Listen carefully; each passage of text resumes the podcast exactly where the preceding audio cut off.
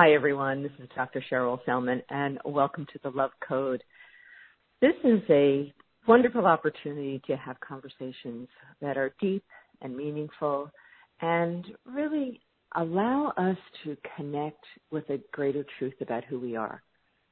That's why I love doing these conversations, and I, I love this opportunity to present to you some amazing people who are inspiring, uplifting, and are able to allow us to remember more and more of who we are, the healing presence that we are, to create the life that we want, and to connect to the possibilities that exist for all of us, the infinite possibilities. So, thank you for joining me for this wonderful conversation.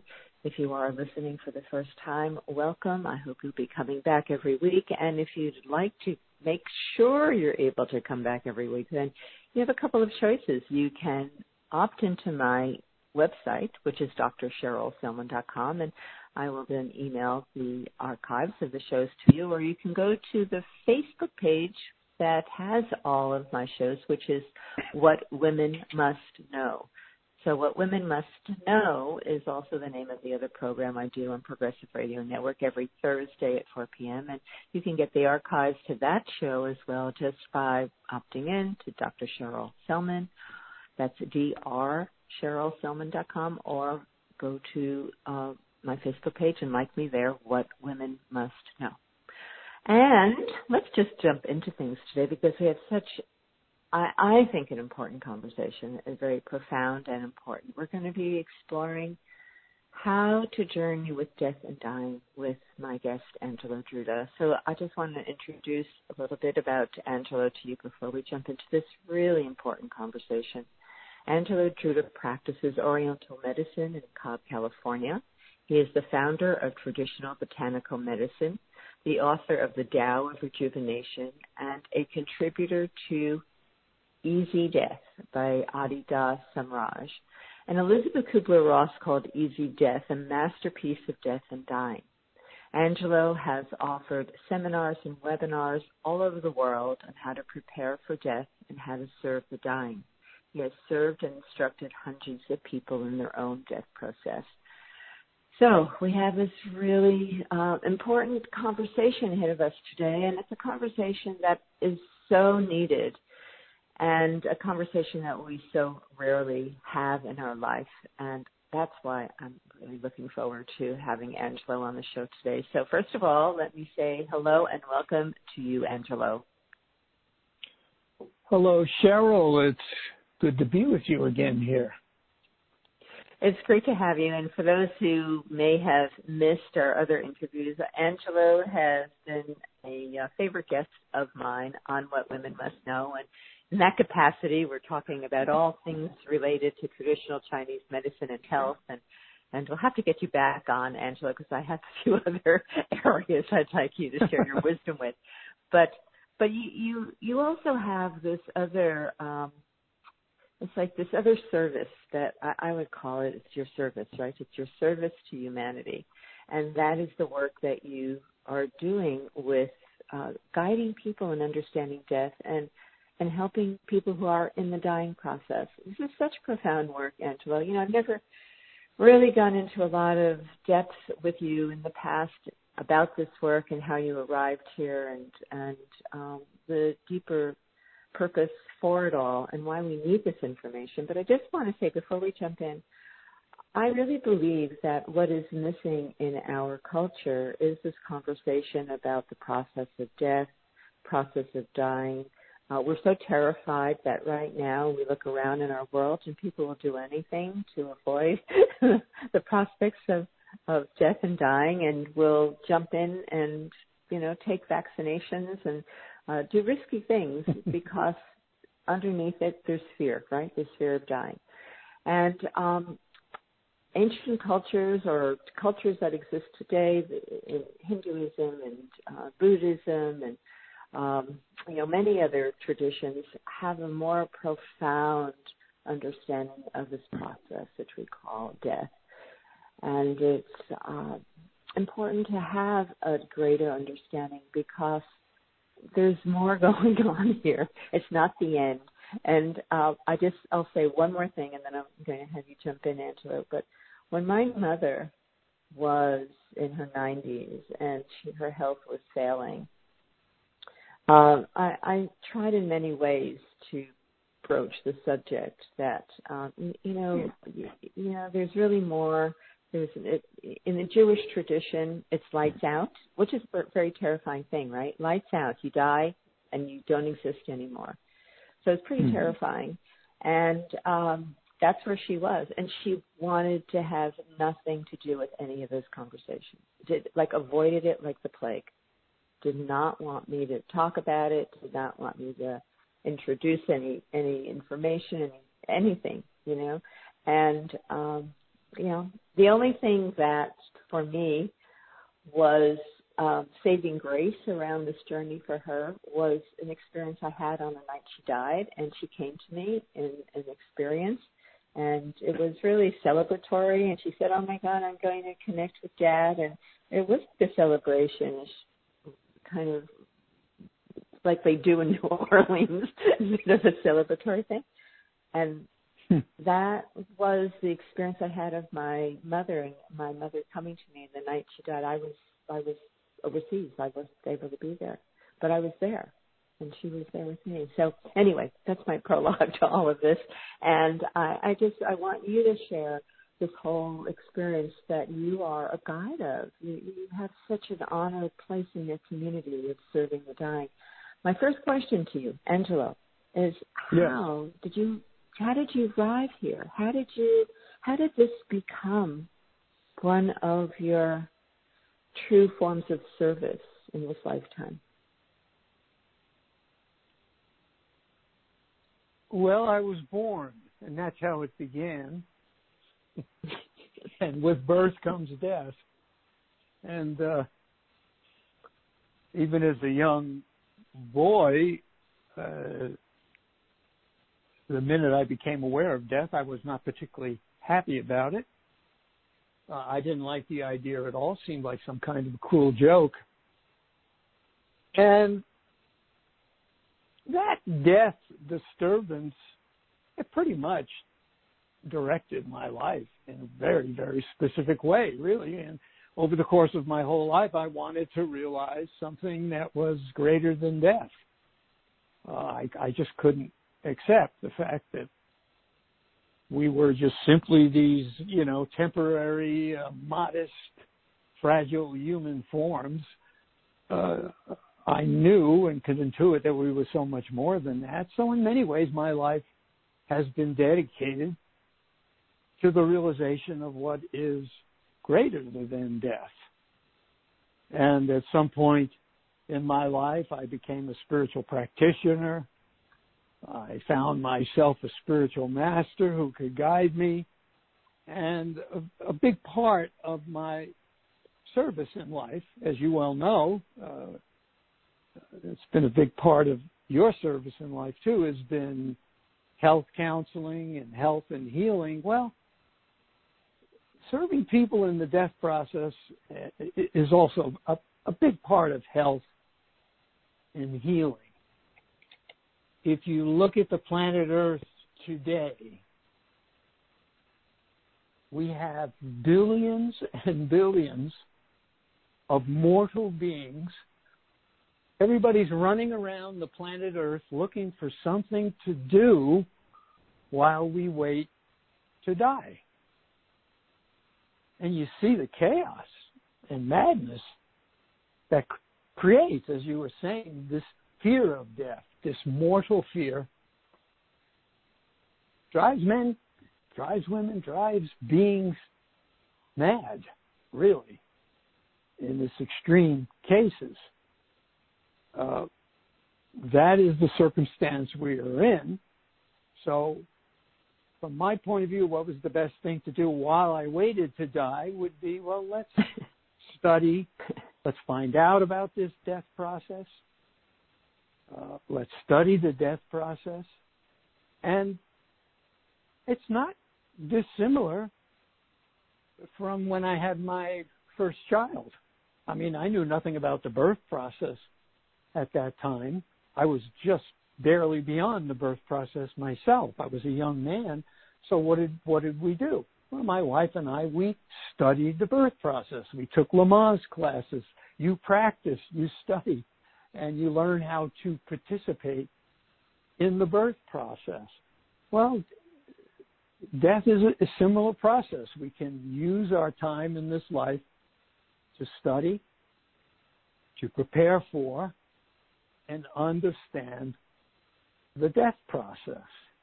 In fact, the reason why people are so afraid of the death process, uh, the reason why there's so much anticipated fear when we consider death is because people, as you were saying, do not study the process. They don't systematically educate themselves as to what the death process actually is. And the best way to study the death process is to serve others who are dying. You can actually serve and participate to some degree in the death process with others. And when you serve people in the death process, and when you have an opportunity to observe the process that they are going through, then you begin to learn and understand a great deal about that process. And it comes out of the closet, so to speak. You know, it's not the boogeyman in the closet anymore. But as you say, the fundamental human response, uh, the fundamental strategy that we employ in order to deal with this death fear is we just try to forget about it. And, uh, you know, that's the full sophistication of the strategy. Just forget about it. Presume when it happens, it'll be way off in the future. And so we don't take our opportunity to study the process. So, all of that really is what uh, became a big part of my life in serving people. I had an opportunity to study, observe the death process, participate with people in that process to some degree. Uh, and uh, I found it to be an absolute grace. I mean, I'm, I know there are many people who have taken on this kind of service in their life, and if you speak to all of them, just every single one talks about what a grace it is to serve people when they are dying. Uh, not only an opportunity to serve someone you love and help them and instruct them, but it also is such a grace for the servant because you discover and participate in something that is great and uh, you can discover that death is not a dreadful event. You can discover that death is, as Adi Raj, the author of Easy Death, says, a necessary, a purposeful, and an ultimately benign psychophysical process. So I entered into it really just for selfish reasons because I wanted to be free of my own death, disturbance, and fear. That that's really how you get to be someone who gets involved in this kind of service. Wow. So, what what is your understanding of uh, the the death process? What you know? Uh, I mean, there's so much to be so many questions I have to ask you. So, what what's your you know from your work and your study and working with your guru, uh, who obviously was teaching a lot about death and dying. You know, the fact that humanity for, you know, thousands, and millions, however many years you think humans have been here, we've we've we've all been dying. you know, dying is part of life and and yet um it's a mystery for so many of us and we still fear it and we we know so little about it. So what is your, from your teachings, from what you have been learning in this work, what is your understanding of, first of all, what is the death?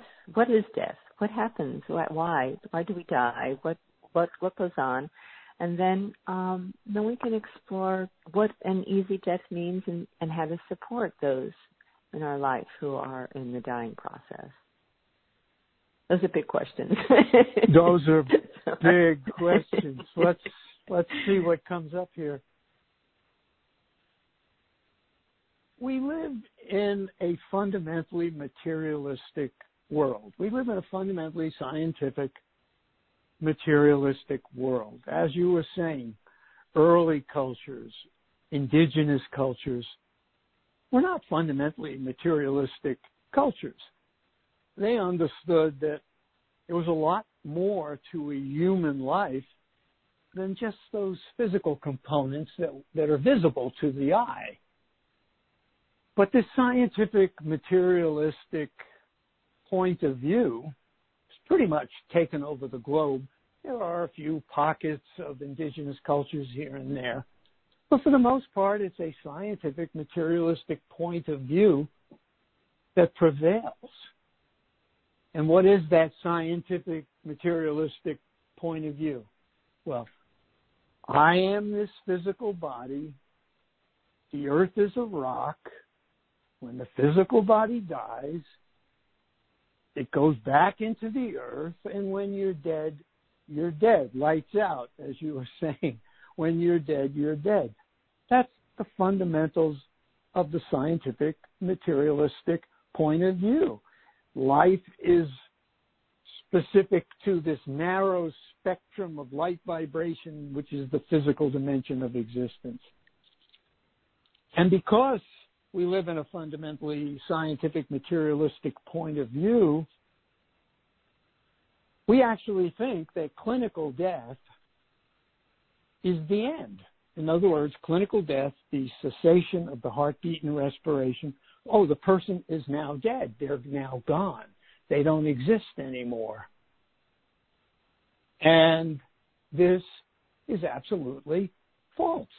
These are false teachings, you know, which are blared out at people through the media of the time constantly. We do not live in a materialistic circumstance. You know, some of the great minds of the of our time are in the great educational institutions on earth, up in those great universities, trying to figure out how does consciousness arise in the brain? How does this gelatinous mass of cells become conscious? And again, these are false teachings. Consciousness does not arise in the brain the brain arises in consciousness. Everything arises in consciousness. Conscious light is the fundamental substance of the universe. Conscious light is the fundamental substance of existence. And conscious light is deathless.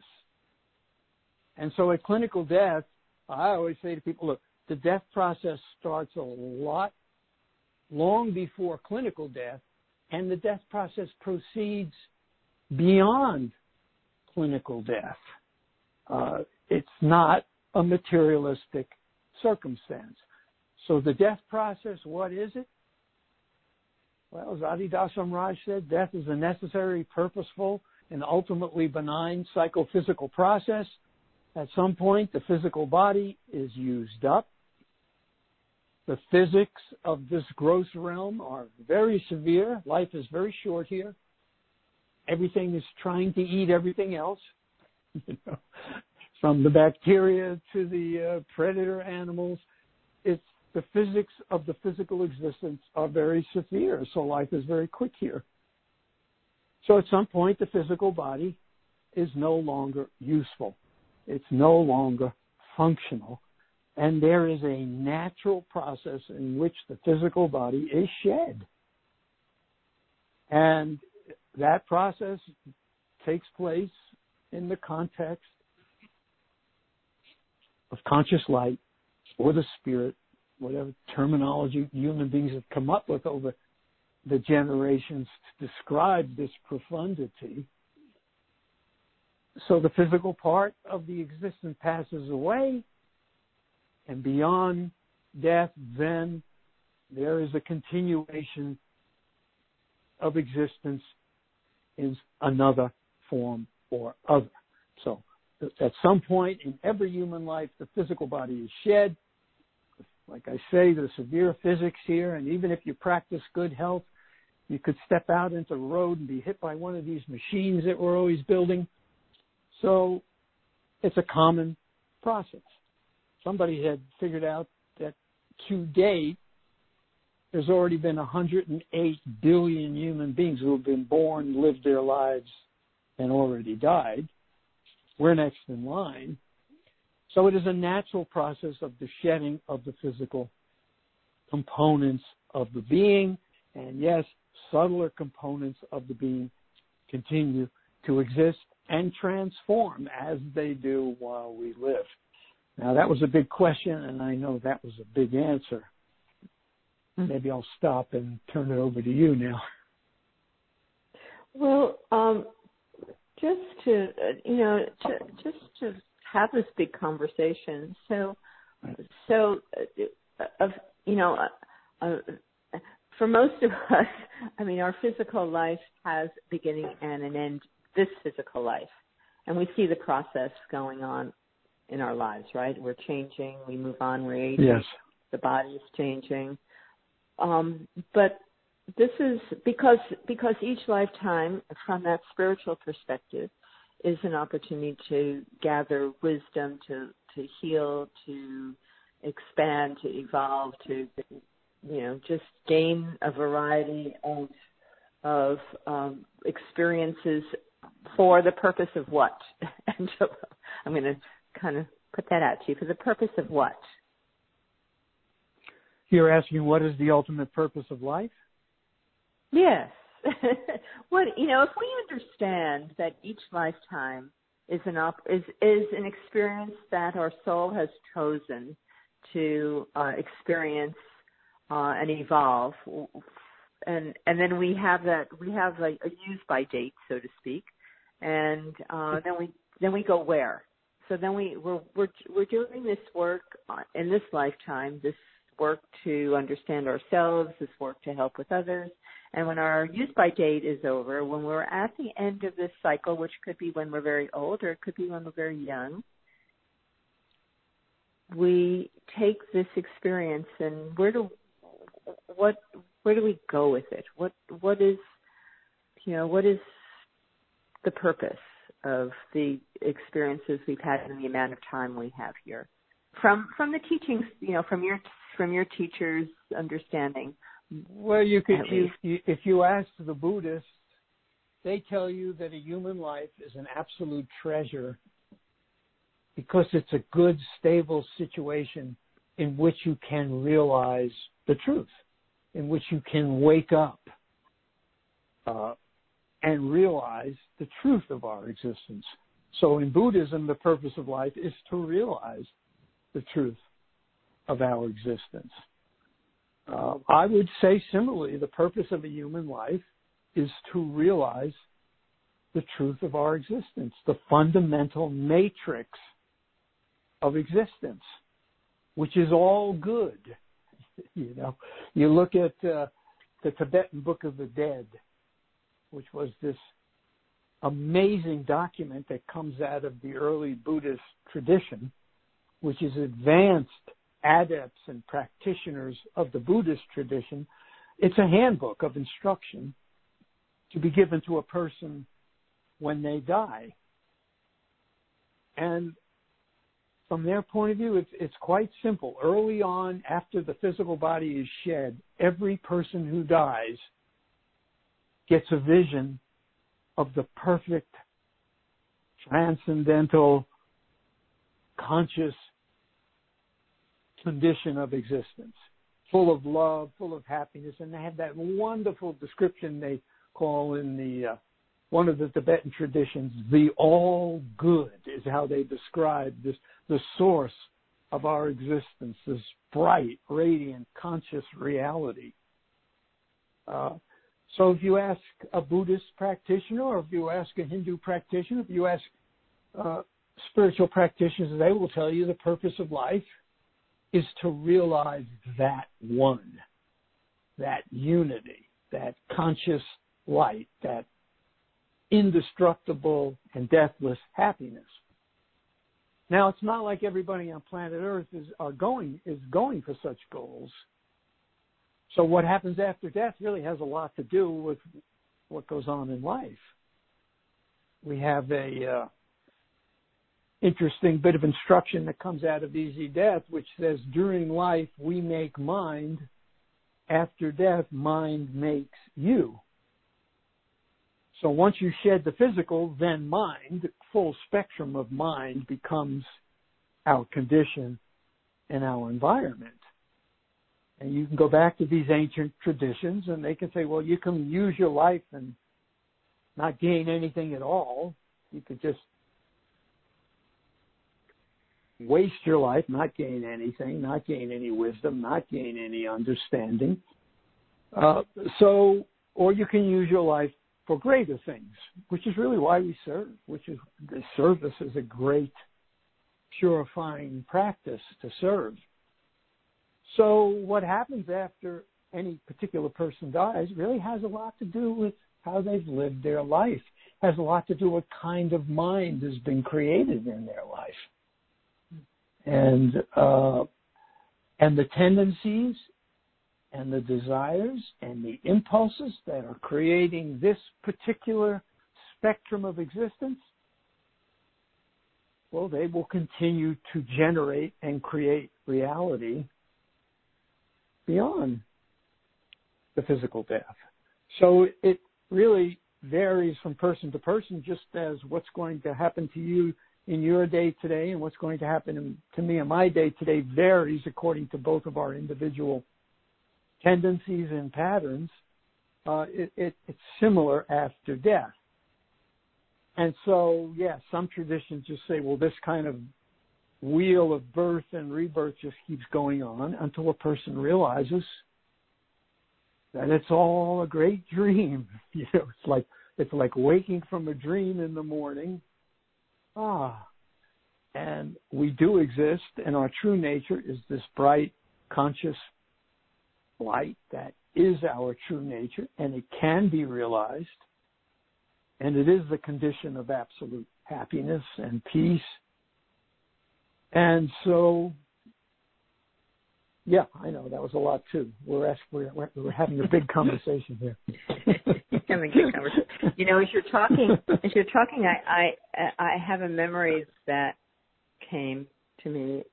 When I was in Hawaii, and I I would go to Hawaii and bring a group of people and we would work um, with a Hawaiian at a Hawaiian healing center, and we had uh, you know Hawaiian teacher there, and she told a story of her grandmother, and um, her grandmother, um, who I guess had you know was in her 80s and 90s, um, told the family that um, that her Aumakua was coming. So the Aumakua for the Hawaiian tradition is like her guardian angel. And she told her family that the that the her Aumakua is coming, and um, they uh, had a big party for her. It was like a send off party. they had this yes, big party yes. for her. She was dressed yes. in her best mood, and the family was gathering, and they just had a wonderful celebration. And she went to sleep and her Aumakua came and she left. And what's what's interesting is that um Angeline, the teacher of mine, who um I guess, you know, she was probably in her eighties, um, had a similar experience. She went to the beach with her daughter and uh enjoyed a beautiful time at the beach. Went home, said, you know, I'm uh, I'm feeling tired. Uh, lay down, and she met her Aumakua and off they went. You know, that's a beautiful story to me. That's so beautiful, right? To know that you, I don't know, I just, I'm inspired by that, by that, by those experiences of consciously releasing the body and uh, connecting with your spirit and taking off whatever, merging. Well, uh, the other great reason why it is wonderful to serve people in the death process is because of what you are describing. Uh, the communion in the death process is so profound. So serving people in the death process is are, are some of the best meditations you will have while you are alive. And uh, the spirits and the spirit names vary from tradition to tradition. You read the Tibetan Book of the Dead, and there are all these traditional Tibetan deities. They are descriptions of energy states, they're descriptions of realizations, visions. Uh, so, yes, I mean, it's beautiful. Death does not have to be entered into as an execution. It is not an execution. It is very profound. It is a shedding of everything we have identified ourselves to be for many years. And that is a profundity, uh, you know, to let all that go. Uh, and yet it's not an execution. It's not an annihilation. And the death process, in truth, and this is taboo to even say, there can be great pleasure in the death process. There is intense bliss in the death process if we allow that process to unfold naturally. In other words, if we don't fight it, if we don't resist it, uh, it can be a happy and a profound and an even blissful transition. Now, we have no idea where our loved one is going next, and they probably don't either until it happens.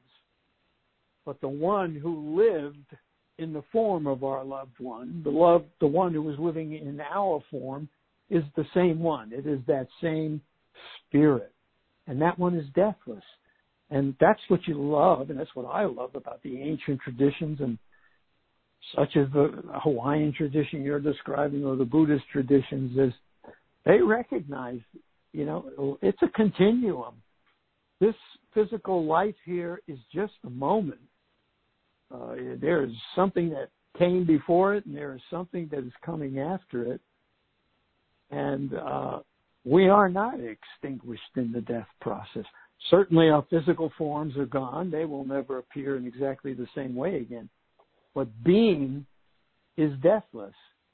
And uh, so, yes, uh, we in our community we we do not approach death uh, as an execution or or a terrible happening. We we serve people for days leading up to the death process and for days after the death process.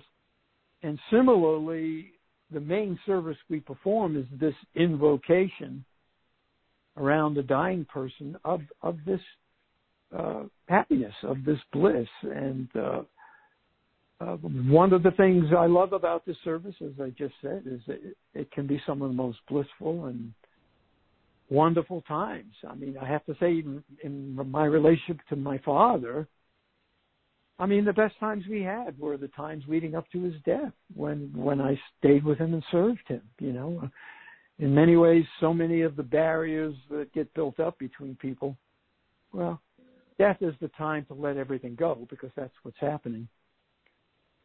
So no, the traditional form of death in the West, because we're so materialistic, oh, the body is dead, that's it, they're gone.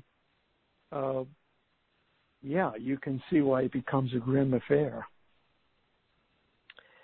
Uh, and I would imagine the more people have beliefs that death is annihilation and it's, you know, the end and you're letting, you know, your life go, the more you resist, the more difficult the death process is.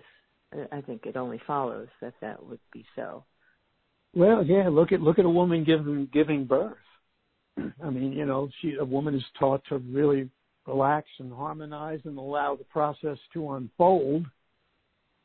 The more you resist that process, uh, then the more problem we can create for ourselves, both in the birth process and in the death process.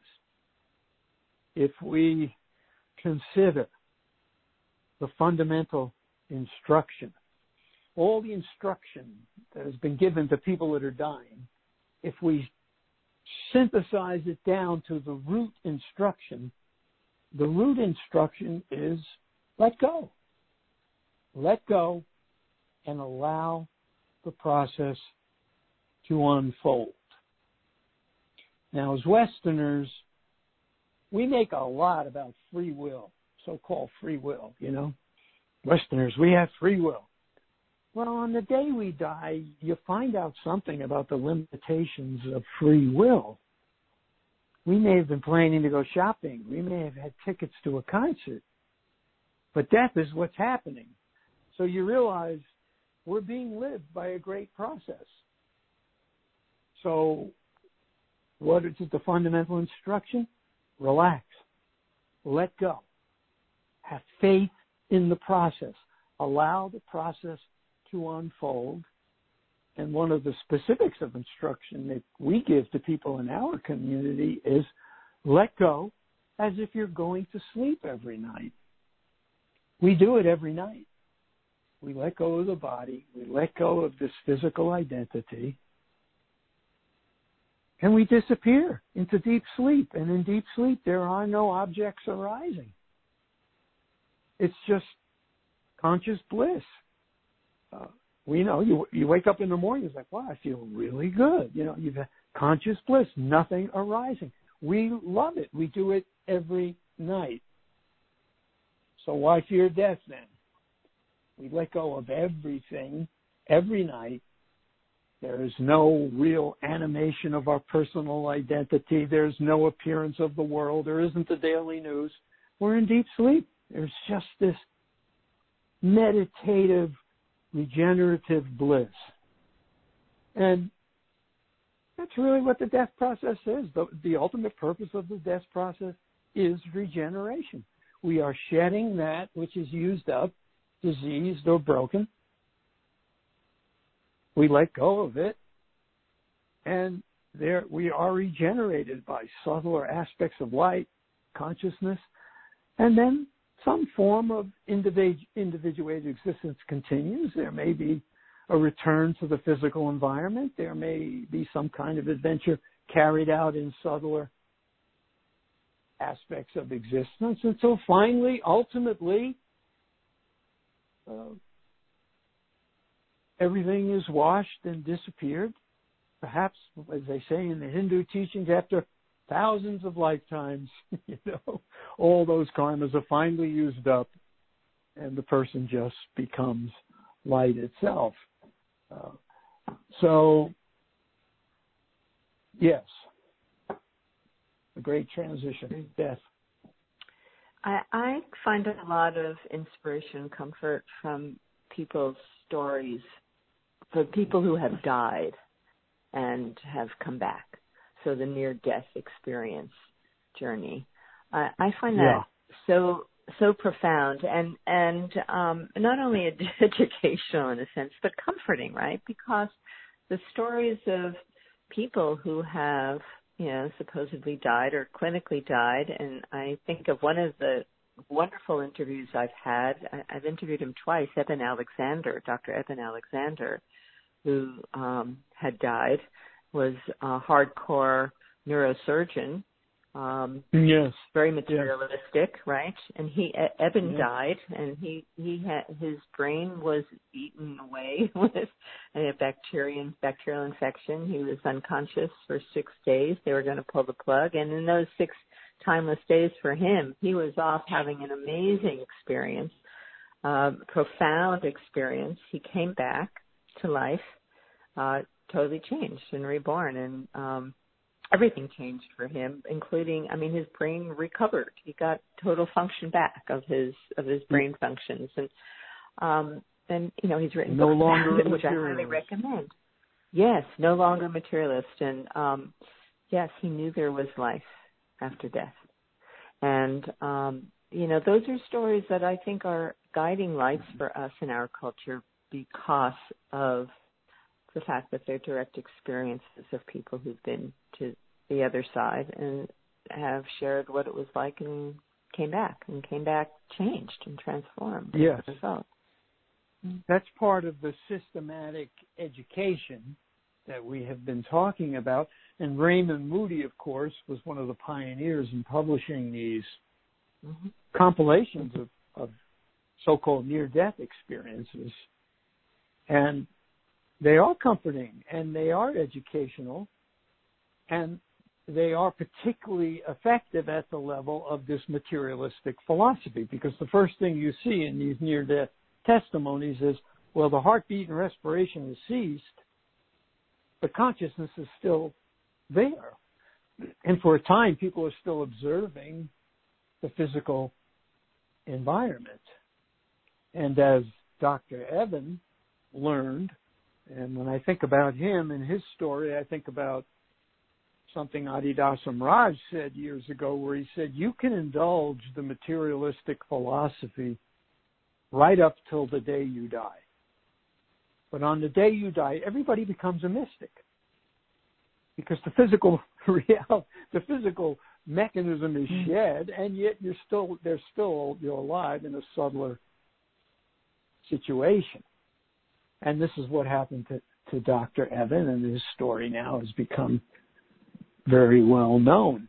And there are a lot of great lessons in there. One of them for people who are serving the dying is never really presume you ultimately know what's happening with the dying person because we tend to overlay our own suffering over against the dying person. So somebody could have been looking at Dr. Eben and thinking he was in a terrible situation, but as you describe, he's he's in these blissful, subtle realms.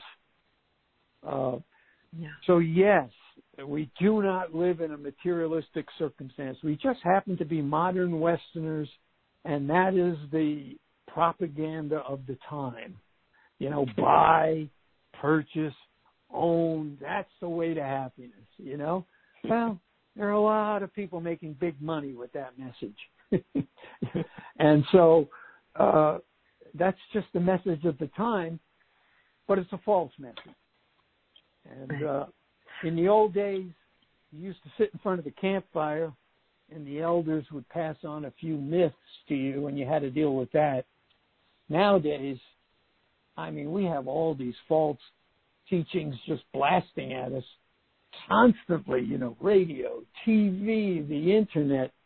No generation of human beings have been subjected to more false teachings than we have.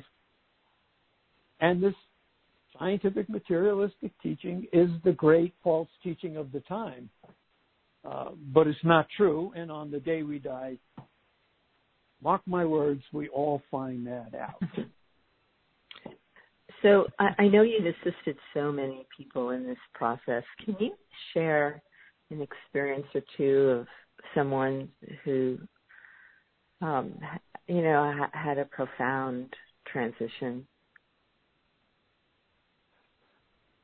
Well, I just served a, a long time friend of mine. He was one of the founding members of our community. He started our publication uh, business. He was a an Italian man from some, from New York, uh, so he had that kind of simpatico, similar kinds of roots.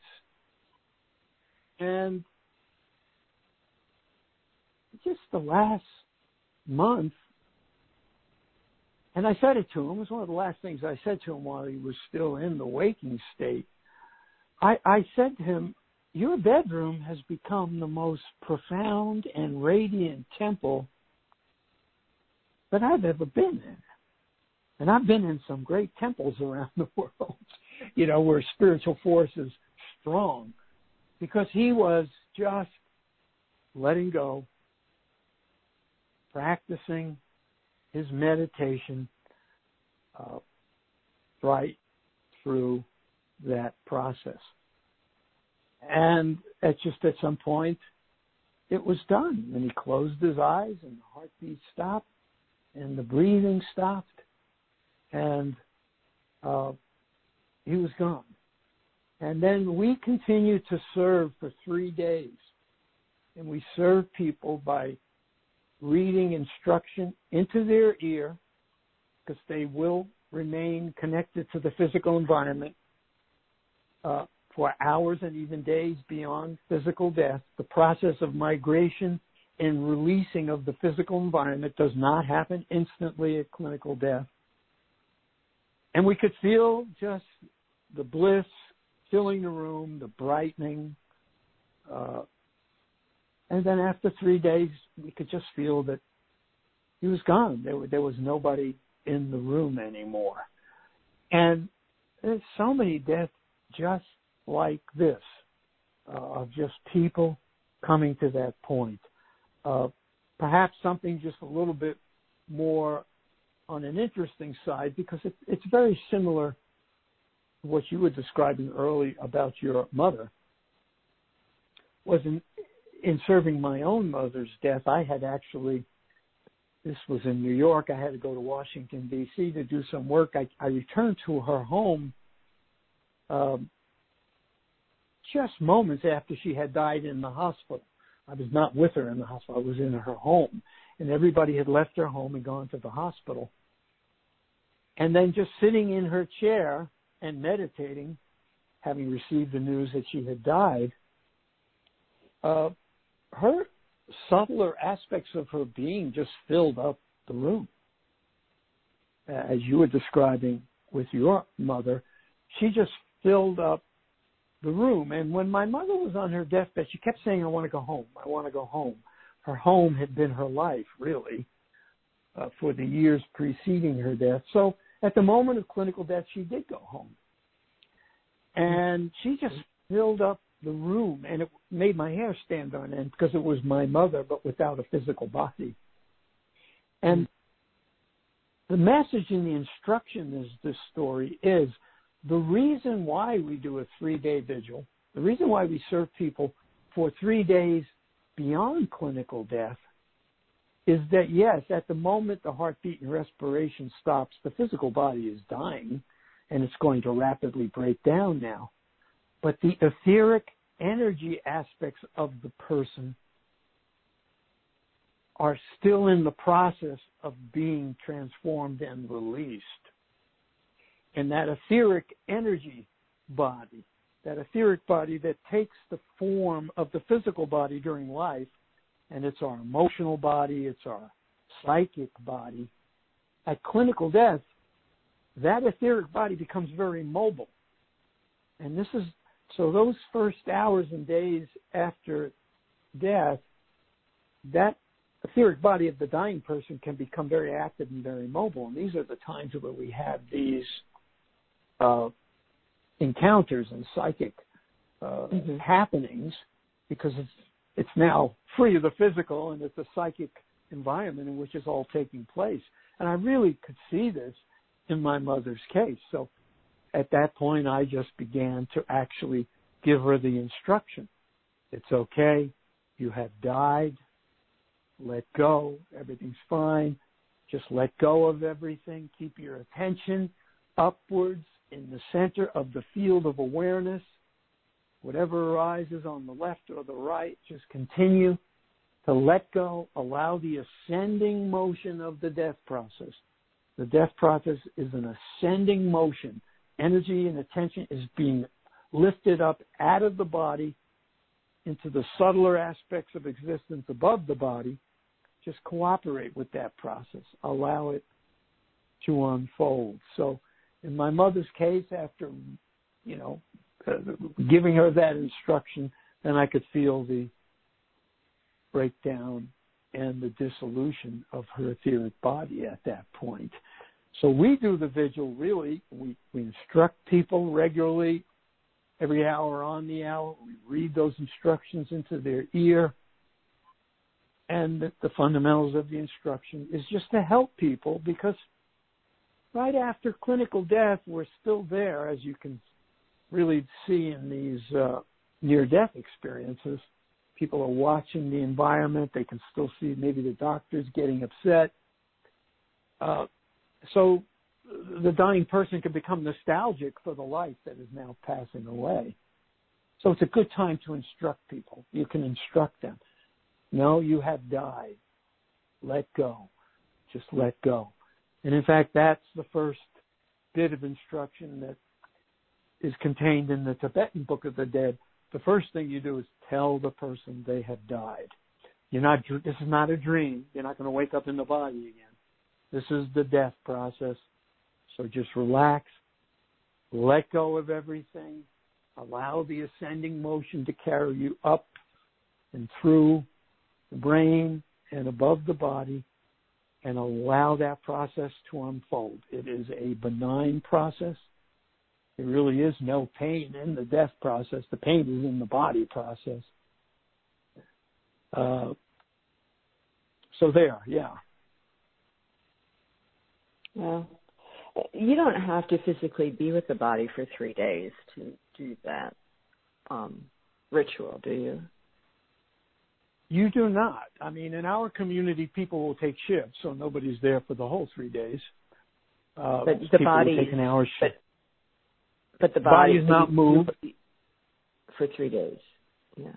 Yeah, but there we will have someone there doing instruction and meditating with them. This is another big part of serving the dying. You can meditate and invoke the bright, deathless, conscious condition, which is what people are trying to do when they meditate on behalf of the person who has died. Now, there's been many deaths, and some of these deaths really happened over the last two years of COVID, where we couldn't get access to the body, or even cases where the body might be lost. Uh, but no, in that case, you can do you do the vigil because, as we're describing, we're in a psychic environment. We are now. We always are in a psychic environment. It's just that our brains are so shut and closed. Most of us don't think we are. And uh, so, so if if you don't have access to the body, we did this many times over the last two years because of the potential for infection. We will actually then do vigils around the world where people will be taking shifts to spend time with that person, and they could be in, in any location, really. Yeah, so that's what I was thinking. I mean, if the if the the spirit, the soul, is less the body, then doing those prayers and rituals, um, meditations, you're, you're, no longer in time and space in a sense, right? So it doesn't. You, the benefit will be there even if you don't have physical presence. Yes, absolutely, absolutely. If you can't get physical proximity, uh, physical proximity is good if you can get it, and uh, uh, as you as we see in a lot of these near death experiences, people are the last functions that tend to go is the auditory functions. That people will still be connected to the physical environment through the function of hearing, because the functions, the auditory functions of hearing, are still in parts of the brain that have not yet died. Uh, so this is why going back to the Tibetan Book of the Dead and even in the way we do in our communion community is read the instructions into the ear of the deceased person because they will still be connected to the environment through the auditory functions. But if you don't have that opportunity, then you can serve people just through the psychic reality of our existence. Wow. It's uh it's so profound. It's really. a lot. You know, you're talking about it's a lot. It's so We're profound. Heavy here. You know. Yeah, it's so profound, and and it's um, you know, it's conversations like this that I think we need to have, and we need to have guidance because it's like you said earlier in our conversation. You know, you, you don't really get instructions about dying in our Western world, and that's why people are so fearful and you know being fearful is a place where you can be easily manipulated and we don't want to live in fear it's not the frequency that brings us happiness and joy anyway. So the learning about it and this, that's why this conversation to me is so important you know it's so important. And it, I just want to say, I recently interviewed a woman, Karen Johnson, and she wrote a book about um, um, dying and um, and guilt.